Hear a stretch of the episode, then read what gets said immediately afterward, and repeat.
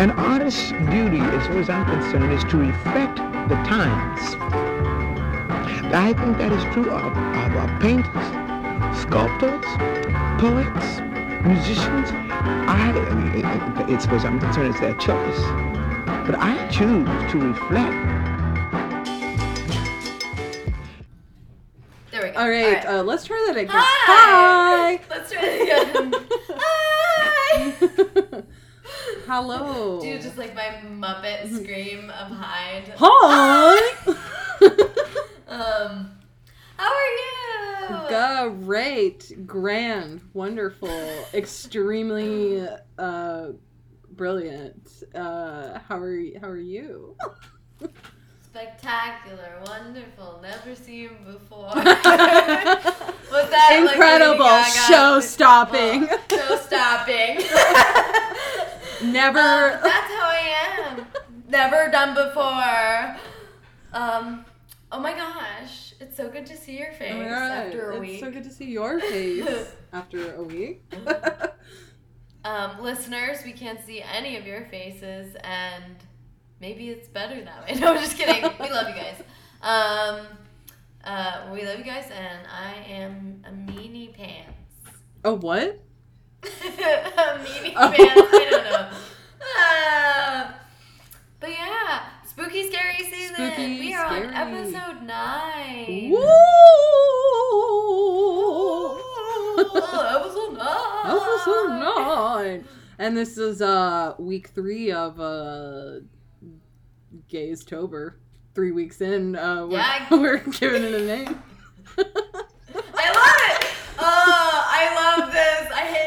Took us like the entire month of October. I mean, here's the thing: like time doesn't feel real still. Um, like e- Yeah, even more so fair. than it did pre pre Pandy. That's what we're gonna call her, Pandy. pre-pandy. uh, Um, that was such a pre-pandy. Oh my you know what I'm God. saying? Like physical touch. yeah, physical Um, touch. Remember when? buddy.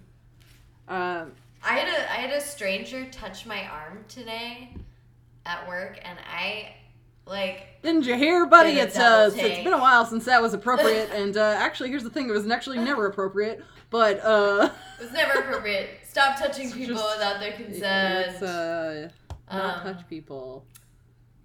Yeah. But you know what was very touching? This movie, man was it? Did you? it touched me, Molly. It touched me. Good. Uh, oh no. Um, I'm like I'm I'm genuinely geeking out about the fact that we are doing this movie because um, as I was telling Molly uh, prior to recording, um, this movie I, I watched it back in September and I've been like obsessed with it, um, and it's become like a weird special interest of mine. But again, it's like one of those films that you watch and it's like this is why I want to make movies. Like I want to create this um, completely original, um, like sustained universe um, that's a reality on screen, even though it's like completely unfathomable in real life. Um, but yeah, Yeah. so I was obsessed. Mm, Um, so yeah, we're we're uh, we're, we're talking about Mandy, directed by Panos Co- Panos Cosmatos. Costum Cosmatos. That's what. It Um, is. in in Uh, my head, um, I keep calling him. I, I keep getting him confused with Yorgos Lanthimos. Um, Me too. I'm doing the same thing. I keep being like Panos Constantinos. and then and then earlier. Turns out we're both just through- dumb bitches.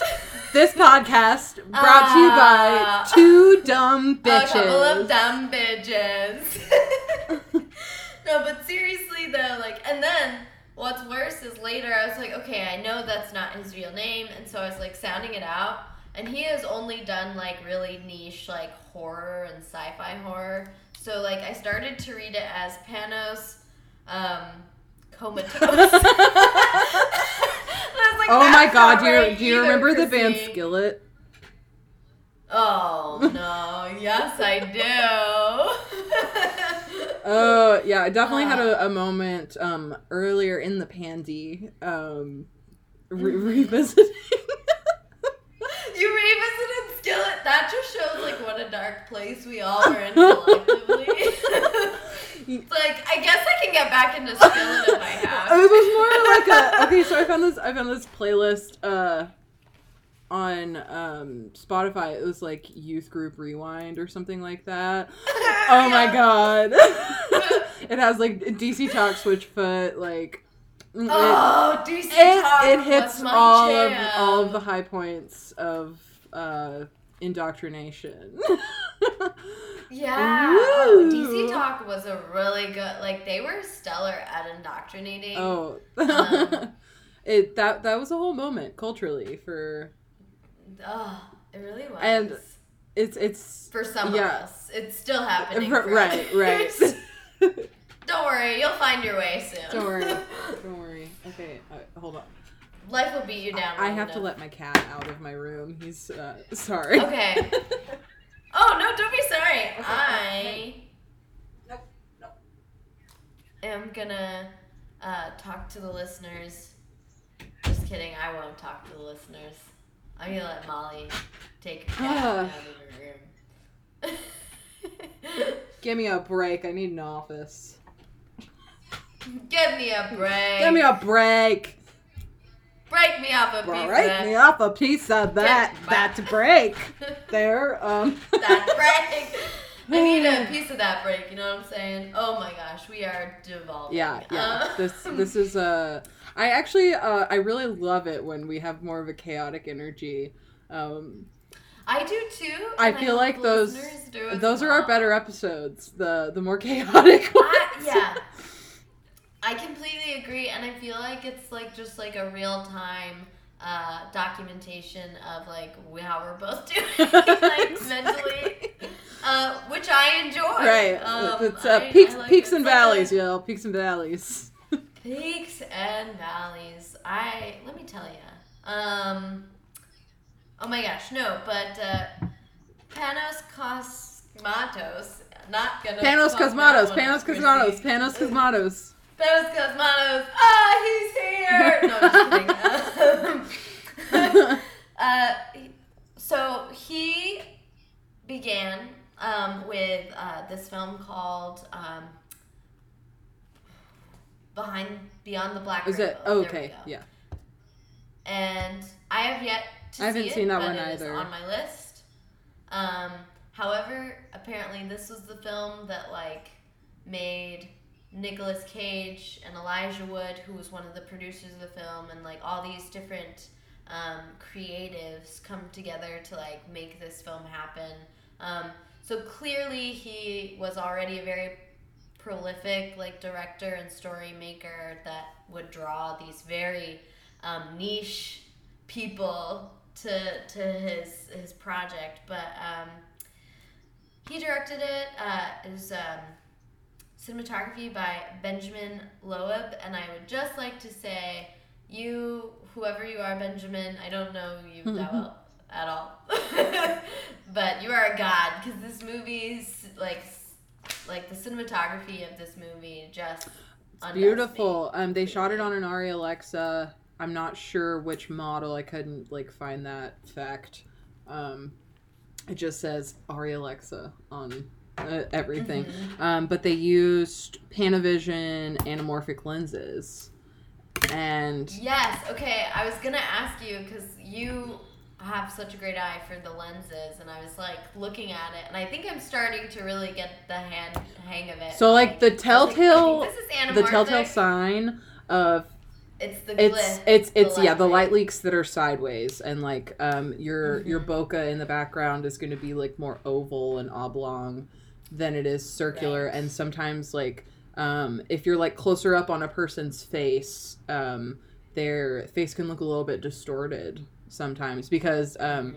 the way that anamorphic lenses work is they sh- it's micro four thirds and then it, the image is stretched back out and the stretching is not perfect which is really Right. cool but sometimes can like make your image a little bit distorted um Mhm. but i a question I couldn't find answered for myself is um, is the grain that the movie had on it a natural grain or a filter overlaid on top? Because it was gorgeous, like such a gorgeous grain. So, such a gorgeous grain, and I feel like it might be um, natural because there are some shots where I had a little more trouble seeing the grain, and then other shots where it was very Mhm, evident to mhm. me. So I wonder if it was just the natural, but I, I, I didn't didn't see anything specifically. I, I saw lots of people like gushing about the grain and how gorgeous it was, but nobody specifically said um, like that it was intentional thing. Yeah, I'm wondering if it's like the the But- combination of like the vintage lens, um, with Right. the uh, camera body itself. I don't know, um, because like of course all all cameras like have their own noise to them, but Mm-hmm. I don't know. I don't know. I've never worked with an Arri Alexa, so um, I know, seriously. Ugh, a dream. a though. dream. That's like what all of my Panavision. like, all of my Oh. favorite HBO shows are shot on Alexa, and Oh yeah, like, like ev- everything and I love. like, we gravitate.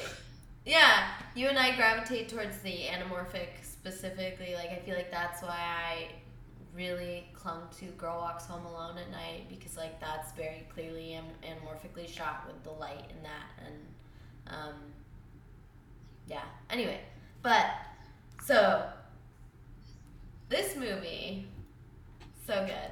Molly, how'd you feel after watching this movie? like sort of like weirdly liberated. I don't know. Like they're Yeah. um sorry. Excuse me.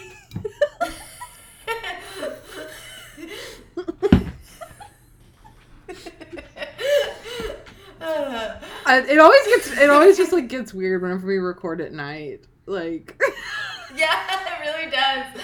It really does. just like It's every time like we beautiful. like we can hold it together during like business hours, but I know. At night, it just is a party. once we hit like 5 or Um, 6 p.m. it's like um I I just can't not be weird. Um Mhm. anyway, I thought it was really great. A really great movie and I'm glad that I finally watched it because um it had been recommended to me for like literally a year. Um or like a year and a half maybe, I don't know. Um but yeah, I'm I I don't know if I would have like expedited the viewing um if we weren't talking about it. Um and I'm glad that we finally did. Oh my god. It's Eleanor Is it again. Eleanor? I, I Her cat's trying to get back and he's inside. he's staying out there. Sorry, buddy. Can't can't Um, come back in. Um No, this is the female gaze. Mister no, yes.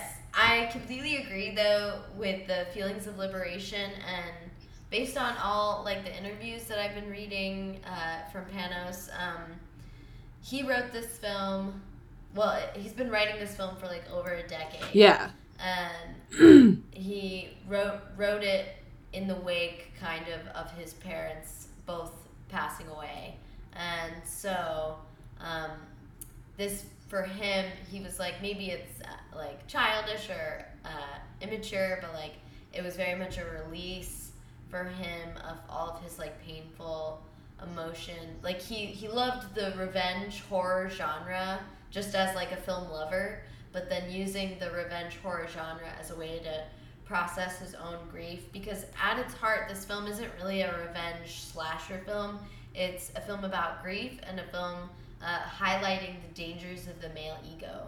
Um, Yes. and i feel i feel like he nailed it. Um, however like if you're not being a mindful watcher and like you know like there's so many like hints and Easter eggs and signs that he puts throughout the film to like kind of tie everything in and like have this whole story more cohesive in a very subtle way and um, yeah. So it's it's definitely not just like some one-off like oh it's the horror fun scary film with Nicolas Cage going whack like it it is a little bit of that I won't lie but, it, it's like at surface level that's what it is. Um, but there's Uh-huh. more weight to it than right. just um, the the blood flow you know?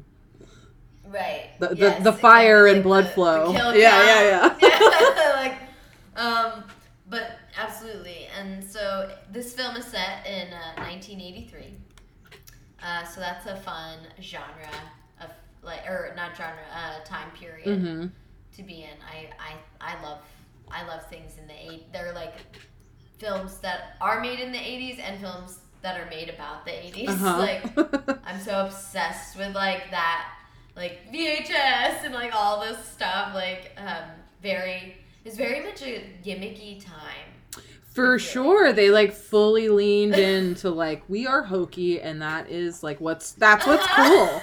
Like, and that's like why that's what's so appealing about it is like um it's just like sort of like goofy and nerdy um and that's like what was cool like Yeah, yeah, exactly. Like very like those sci-fi um, like l- novels that you would see like the outcasts reading and like the the 80s film or like you know like that that is so much of I think who Panos is. Mhm. Um and like That's he- what he's. he- I, I heard him say that in an interview. Was um, he he mentioned that uh, I'm gonna get the name of the other movie wrong. Under is it Under the Black Rainbow or uh, it's a Beyond, the Black Rainbow? Um, that he said that that's a companion piece to Mandy, which I feel like Yeah, we need we need to watch it now. Mandy's the exhale. Um, we gotta watch it now. Um, he said that's a companion piece, and they're they're both about grief in different ways. Mhm. Um, yeah. sorry, my cat is getting my goddamn nerves. No, you're good. You're good. And and it's also it's also like I I I I do know a little bit of the the the elements of uh, Beyond the Black Rainbow, and I know that there's similar themes of like um, using drugs to like kind of almost imprison a person's mind mm-hmm. um, uh, which is something that happens in Mandy as well. Like using drugs as like a tool to like like harm someone, Mm-hmm. um, like against their will. And uh, so I, I felt like those. I saw that connection just like reading about Beyond Black Rainbow, but then like reading more, it was like so much deeper than that, and for him, and um, but yeah, I loved how he said like uh, Black Rainbow was the inhale, and then Mandy was like the exhale. It was the release of all the feelings. Gotcha. Um, which I I loved that, but um, I don't know. It's just uh, what did I write? I was like when I was watching it for like the second time, all I could think about was how he invites us into his land. And it's just this amalgamation of like simple backwoods living superimposed with this mystic, like kaleidoscopic nightmare tucked in the ether, you know? like it's like, yeah. just so it's this juxt- juxtaposition of like simplicity living in the woods like a couple just living their like gentle lives in the woods together with just chaos and madness like in in in the wings Okay, I missed like half of what you just said. Um, you cut out. You Uh. cut out. Uh, I I said chaos, and it's like it's like uh, it's like this you know simple living hmm with like just this chaos in the wings, like just like Right. in the forest Right. happening, Which and then that is like the they meet. the perfect setup of like you know and it's an 80s movie of course um Mhm. yeah, and um that that's always the way that it goes you're trying to keep your head down and do good and do right by yourself um because both of them are sort of like seem to like the couple, um, Mandy and uh, Red, Red. um, sort of seem to like lean on each other in like a way that's like kind of special. Um, hmm and they they sort of like hint at like maybe Red is like a recovering alcoholic sort of situation. Um, he is a logger. Um, Mandy is an artist who works a day job as a cashier, um, and she's like th- they both hint at like their like sort of like sordid past, um, but it's like kind of vague. Um, and of course, tragedy tragedy strikes like right at the time. Um, oh my god. It's like if they hadn't been through enough trauma. also, can we just like take a moment? I've had a hard time, if I'm being honest, like feeling a lot of like swoony type emotions towards men. However, Red's character in the or uh, Nicolas Cage's character in this Red, um, the way he is just like adores and like truly is like interested in the stuff that Mandy is creating and like interested about like her thoughts. Like, oh my god, he actually cares about her thoughts. I'm obsessed. and I never thought I could be attracted to Nicolas Cage, but I actually was in this movie for the first time. For the first time. Um, the beard is good. The beard was good. the beard is a good look, yeah. But I think it was more so like the kind of like the the character Yeah, that he's playing. The kind of that's what did it for me probably more than any anything Mhm. for sure but like just like you can see how much he cherishes her as a human being and like values not only her mind but like the work that she's making they're also Yeah, it's like a lot of like mutual respect happening. And Yeah, there's not a lot of like like sexual like there's almost no sex or kissing or any there's nothing. There's actually none of it now that I'm thinking about it. Like it's their relationship uh, uh, from the eye of the viewer watching the movie is very pure and yeah, I think that was just like really refreshing to see on screen like a relationship of just people valuing each other's minds and like he's not saying like oh you're so beautiful and like duh, duh, duh," like it's like so much of it is just like yeah this like value they have for what they bring to each other's life and i just loved that. But yeah i'm a stinker for some romance Yeah. um. Um, but yeah, and so you you were you were talking about uh, the the hint at kind of like their past, and we kind of get um, a little bit of that uh, from an anecdote that um, Mandy has with Red on their couch, and she's talking about how her dad murdered several baby starlings in front of her and tried to like get her and her siblings to murder them too. mhm. And it was one of those moments, it was honestly really haunting to hear her tell that because it's like there's nothing supernatural happening, nothing slashery happening. Um, it's it's uh, Panthos kind of just uh, sorry Panthos Panos trying to tell us like that horror exists in the reality. Horror exists in like toxic masculinity and the super egos of some men, you know? Mhm. Um, that's where real horror lies, and that's kind of I feel like such a river beneath this film. Right. In addition to grief, Right. Um that that was something else that he said in an interview that I watched.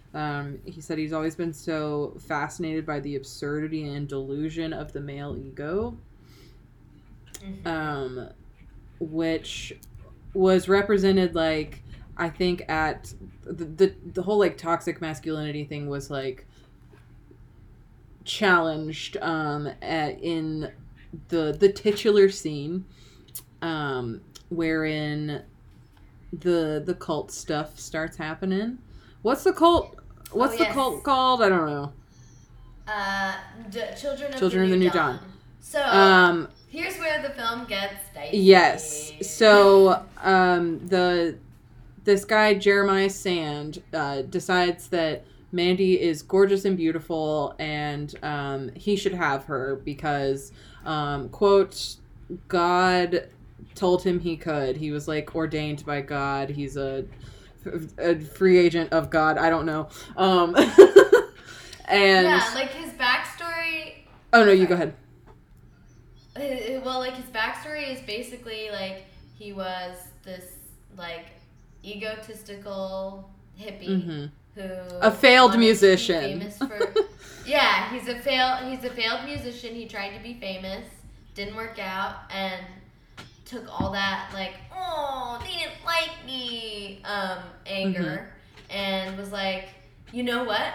They didn't like me because they are quote pigs that have no souls.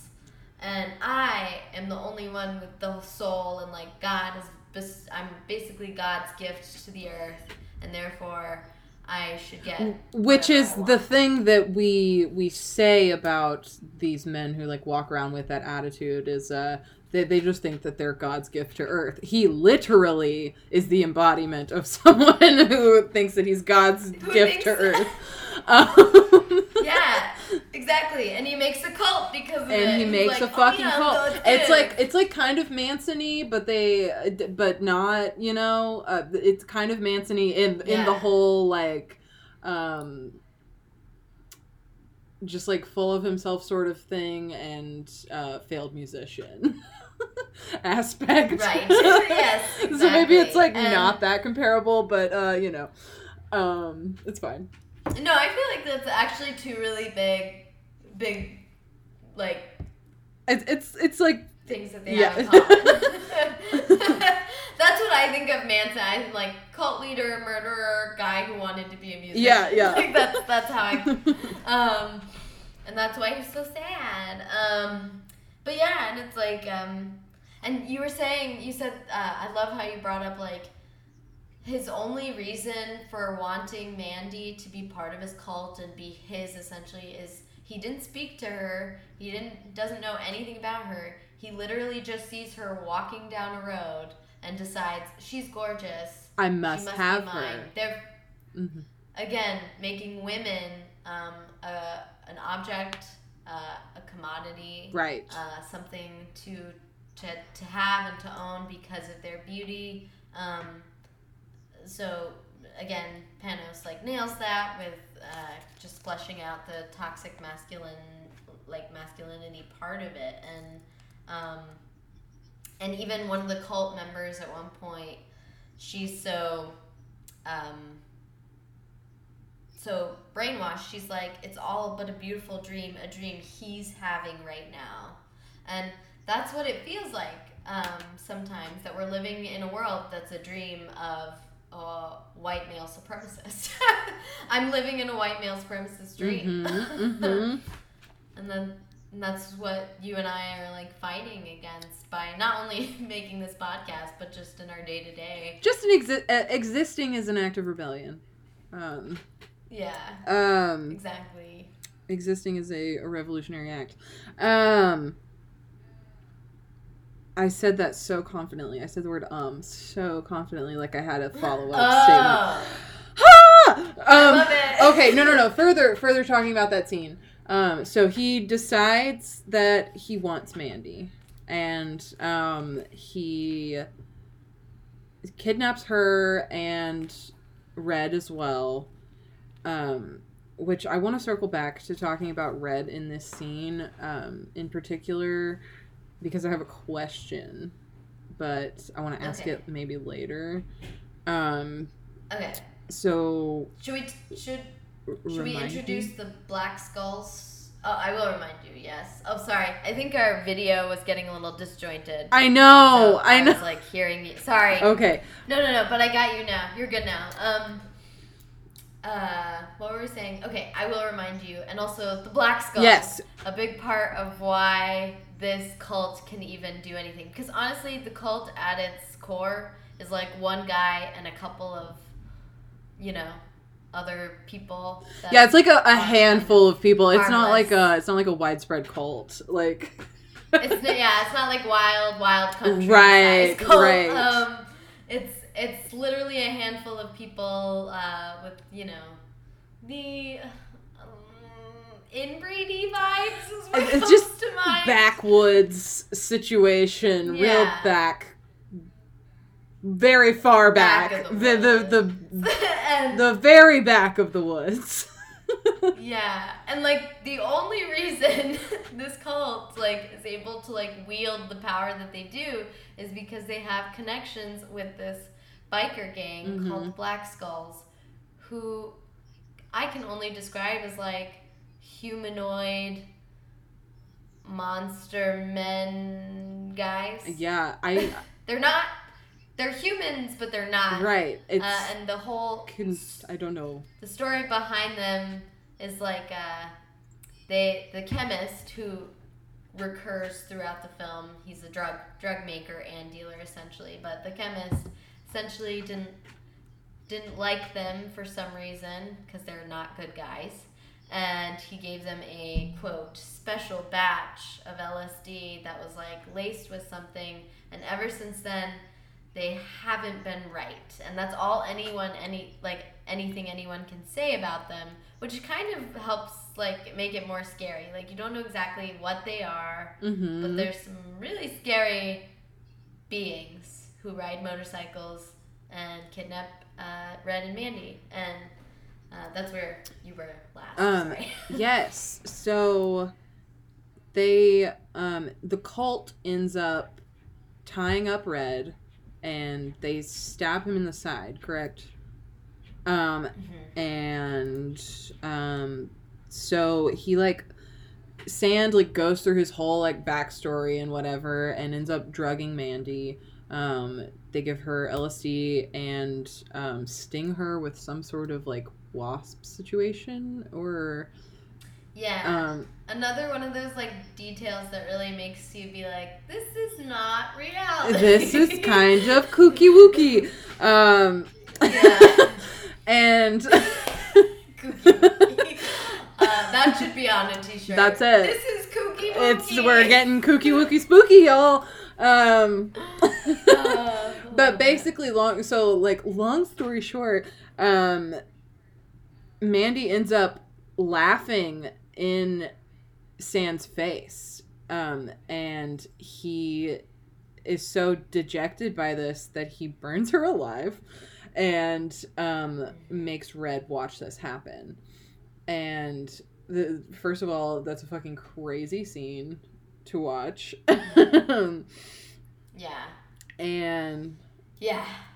She burns for quite a long time. yeah, she burned uh, brightly, didn't she, Mandy, or some Yeah. shit that that somebody said later in the movie. That's what the cult keeps Yeah. saying. Yeah, they're like, uh, she, the brighter the flame, the, the worse the whore. I can't remember the exact quote, but like, they keep commenting on how brightly she burns. um, and, and then uh, which is just horrifying. Yeah. Yeah. Um so this is sort of like the the call to action for Red.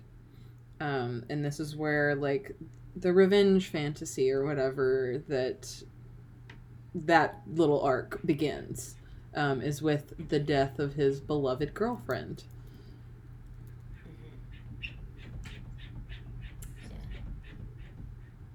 Do you hear that?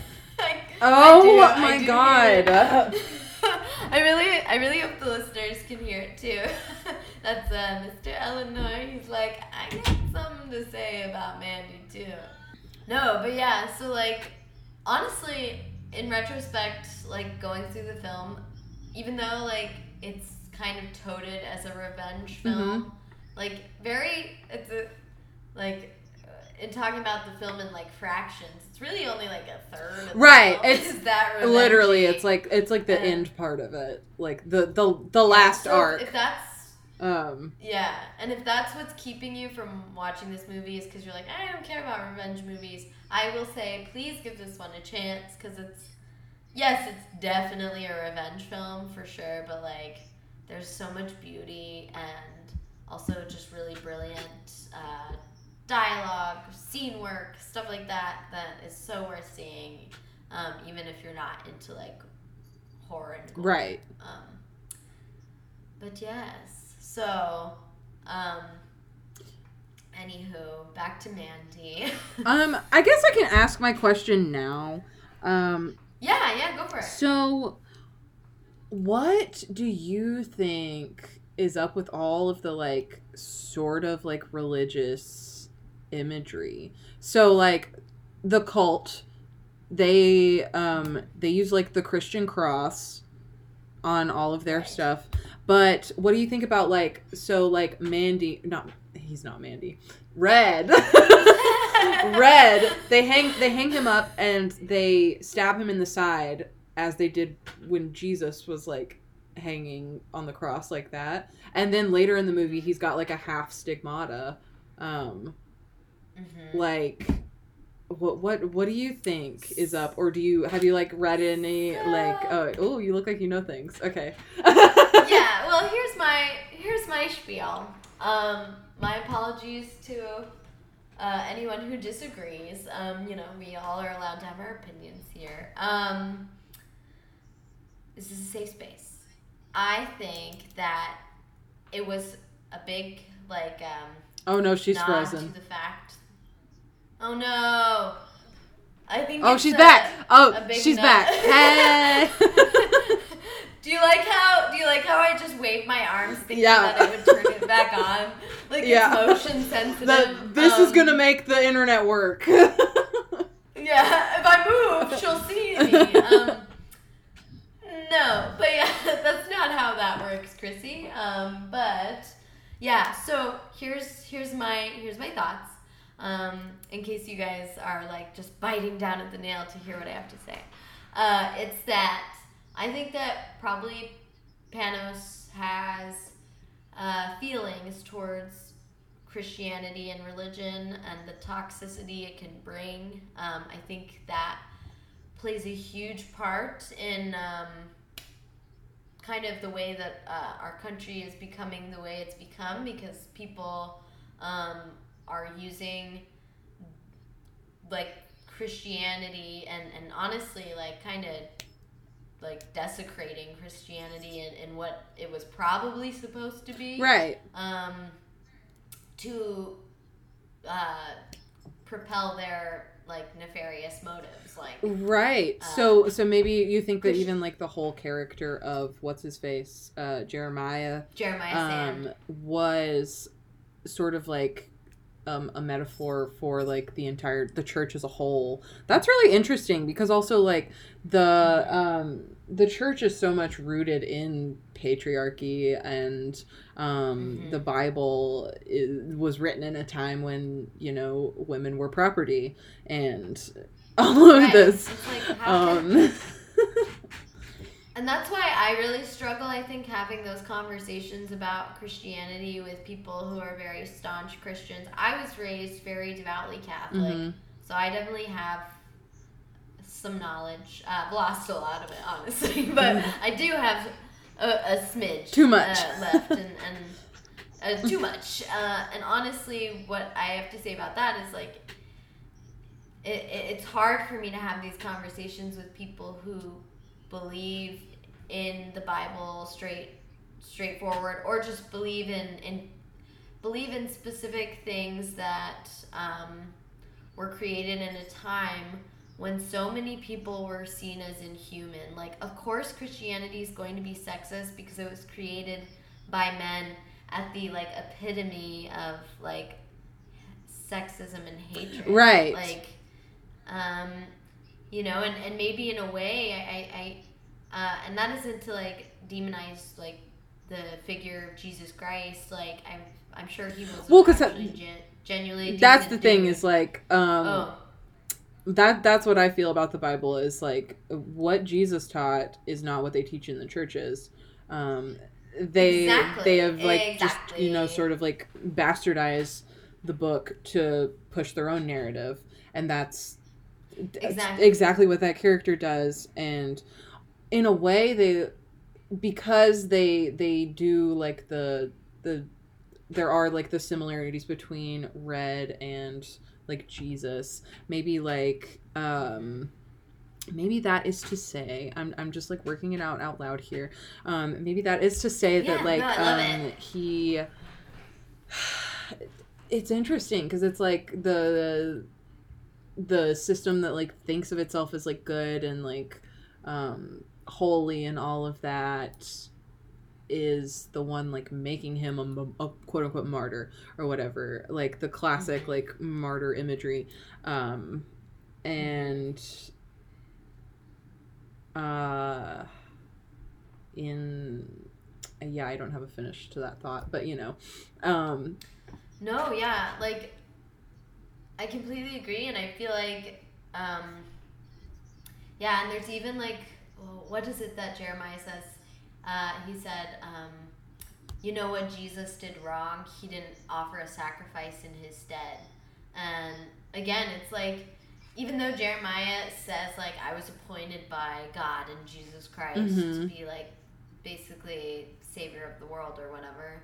Um, he also is like, yeah, I, I say that, but also Jesus kind of sucked, and I'm even better than him. i'm Like, obviously again, better than jesus ego. yeah yeah Yeah, and it's like, it's yes, I feel like the religious imagery and it, uh, it harkens so much uh, of like Trump for me. uh-huh Of like how Trump now, Trump is now toting this religious, uh, I will be bleeping his name out. Buy, yes, yeah. Um, our unfortunate president, um, who some of us still don't believe is, is should be our president, but um, We'll call him. We'll call him Yeah. forty-five.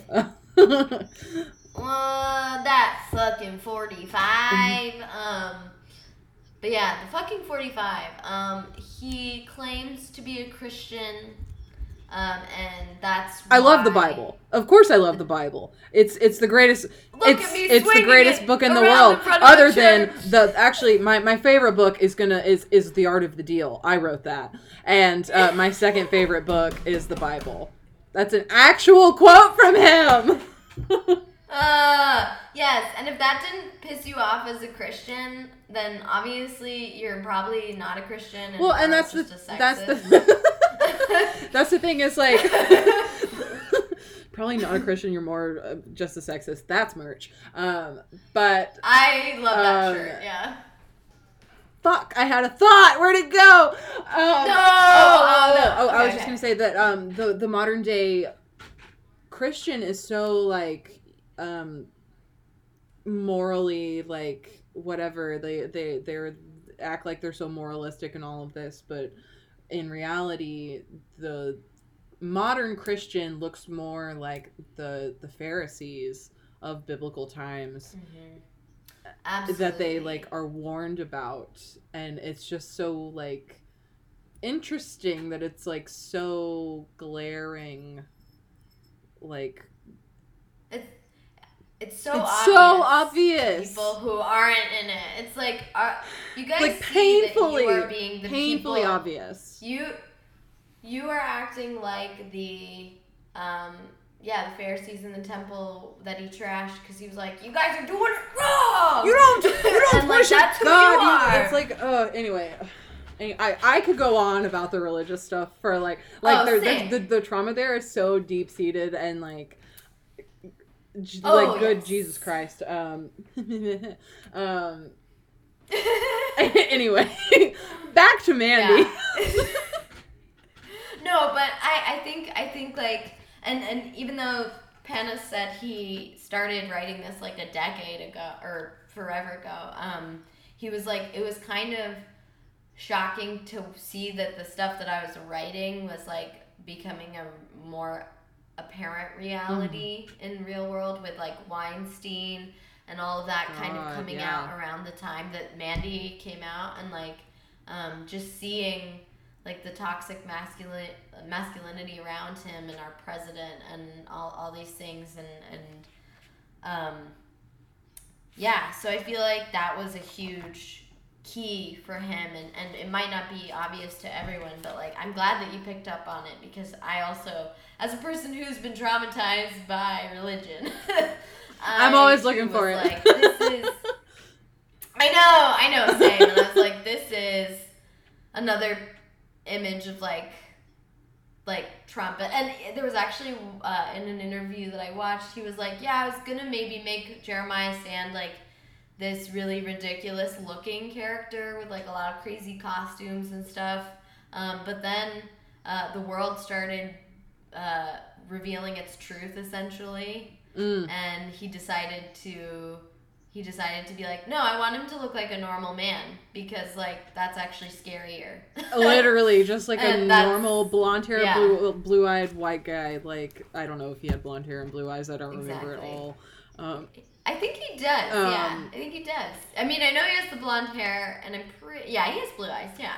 Because there's a the scene where he pops him out. Uh, spoiler alert um, also, yeah.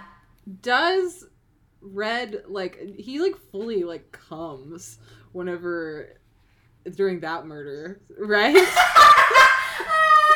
okay. Does I was wondering. I was like, maybe he's just maybe. so my my brain thoughts went to like maybe he's just relieved that it's over, like it's done, or maybe it was like the physical force of like crushing someone's skull with your hands is so hard to do that Mhm. like afterwards you're like, Ugh. but. Also, I was like, did he just like? I don't know, and I'm like, and I'm like, and I have many questions. Like, what what is he trying to say with that? Um, like, I hope he. I hope that's not what is happening. I kind of think it is. also the it vibe is. I think it is. Oh, no. I'm like, I'm like, I I'm like pretty sure that that's. and then and then you have to ask: Was this like a Nick Cage acting choice, or was Oh, this? Because I feel like those. There's there's there's the director, and then there's. Did he make a Nick strong? Cage Did he make a strong choice, or was he? d- d- Did the character just like fully come? Like, I with- I really. I mean, like, is is revenge that satisfying? Is that what he's like trying to say? Like, I don't, I don't know. I don't Mhm. know. Um, I don't know. That's a yeah. That's actually a good take on it, though. Yeah, like the s- satisfaction of revenge, but gross. Um, yeah. but uh, disgusting. Uh, Um, uh, can't relate. Um, one thing we haven't talked about is um the score. Brilliant, Okay. beautiful, and How and that that was that was his last score. Um, It was his his final final score, yeah. Uh, uh, Jóhann Jóhannsson. Uh, he scored uh, the new Blade Runner film. He scored so many films. He's prolific, or was prolific, and Mandy was his last, um, yeah, his last one. And it was really hard because I was like watching. I've watched a lot of like panels. I'm realizing this now that we're talking. Um, but I was watching a panel with like um, Panos and Nick and all of them, and um, like he was uh, genuinely like heartbroken by his death because he, they had met and connected over Mandy like and he was like he you know helped bring my vision alive Yeah. and like this for him like this collaboration with Jóhann was like the beginning of what was going to be a lifelong partnership of like Yeah. Jóhann scoring his films and then and then Jóhann passed away um, shortly Fuck. after it was filmed. So I was like, wow, okay, so like, selfishly, I'm like, ouch. selfishly, I'm like, uh, I'm so glad that he didn't pass away like before the movie was finished. Like, I know that as terrible as that is to say, it's not that terrible because it's like uh, oh, an incredible, like for. beautiful last work. Yeah, like the this is Yeah, like a beautiful grace note on his legacy. Like, we love it.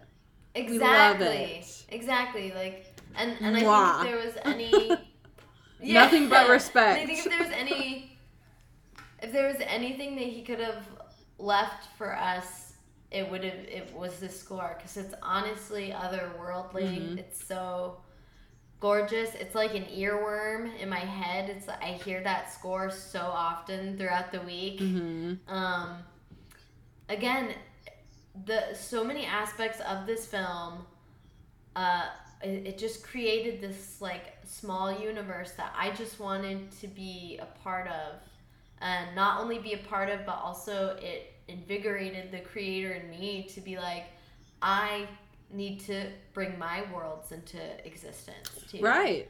Mhm. Um, so it's Absolutely. definitely like watching and this, also like, another like yeah. encouraging thing that I really liked that I I'm talking more about like interviews than I have like ever in any of our podcasts.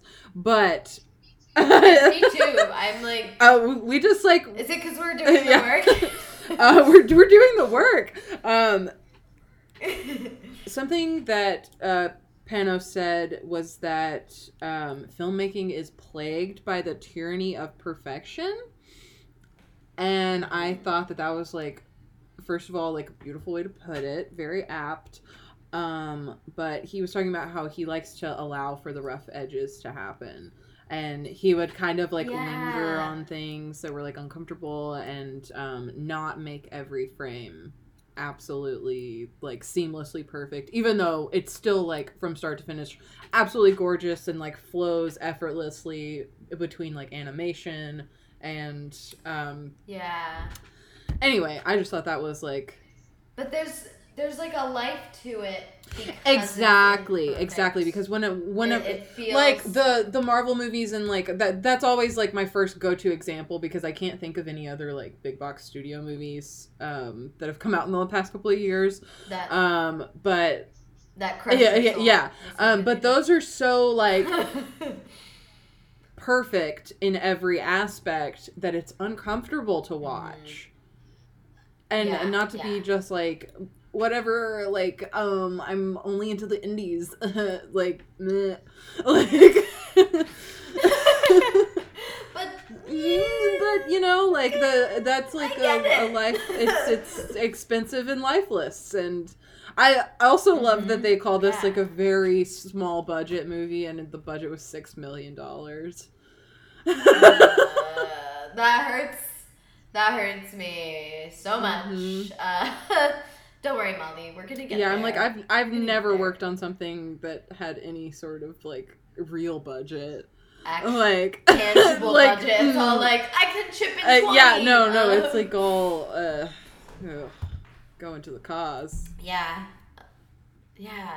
And like Oh, which which makes me think now now that I'm thinking about that comment of him his like liking the rough edges makes me wonder if the grain wasn't intentional and was just like a product and he was just like I like it. interesting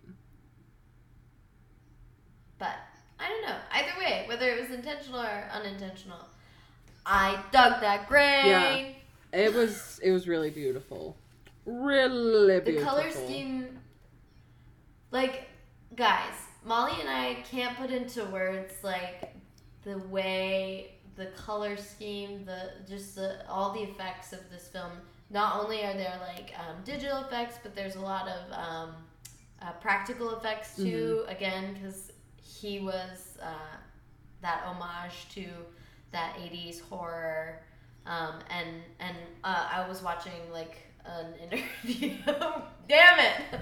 Uh, More interviews. But they were saying saying that like um uh, how practical effects are so much more fun to act with. Oh, I'm a Big studio. fan of practical effects. Um, yeah, same. Like if they're done well, it's a good time. Yeah.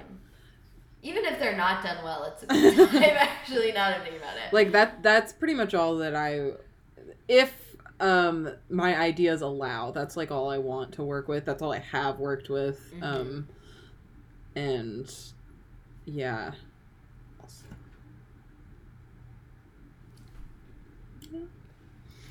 Um yeah. So, uh, yep, I'm just gonna wrap this up. We're, we're gonna we're gonna go ahead and wrap this up right now, guys. And uh, thank you for coming to my podcast. And uh, thank you, uh, thank you for joining us. Thank, thank you. Don't forget to like and the subscribe. this is good. well, the This has been uh, that's Chrissy and I'm Molly, and uh, we are your two favorite. Um, oh, I lost the accent. And uh, and now to the serious stuff. And, uh, we are and Chrissy and Molly. We are. We are. That that was Chrissy, and I'm Molly, and this is my podcast voice, and um, And this is female and gay. this is Female Gaze, um, a podcast about movies, TVs, and whatever the fuck we want to talk about in media, hosted by your two favorite unknown female filmmakers, and I just female filmmakers. I. Um, yeah. and with that, right. Um, later haters. Um, I'm Later I'm hater. still waiting for someone to start drama with me. So none of you guys are causing beef. Um, I guess that means you all like it, and we're doing a perfect job. all right, cool fuckers. Bye. So you have a Bye. choice. You, how can you be an artist and not reflect the times? That to me is the definition of an artist. The music for today's podcast is The Definition by CJ. You can find more of his music at cjmakesbeats.bandcamp.com.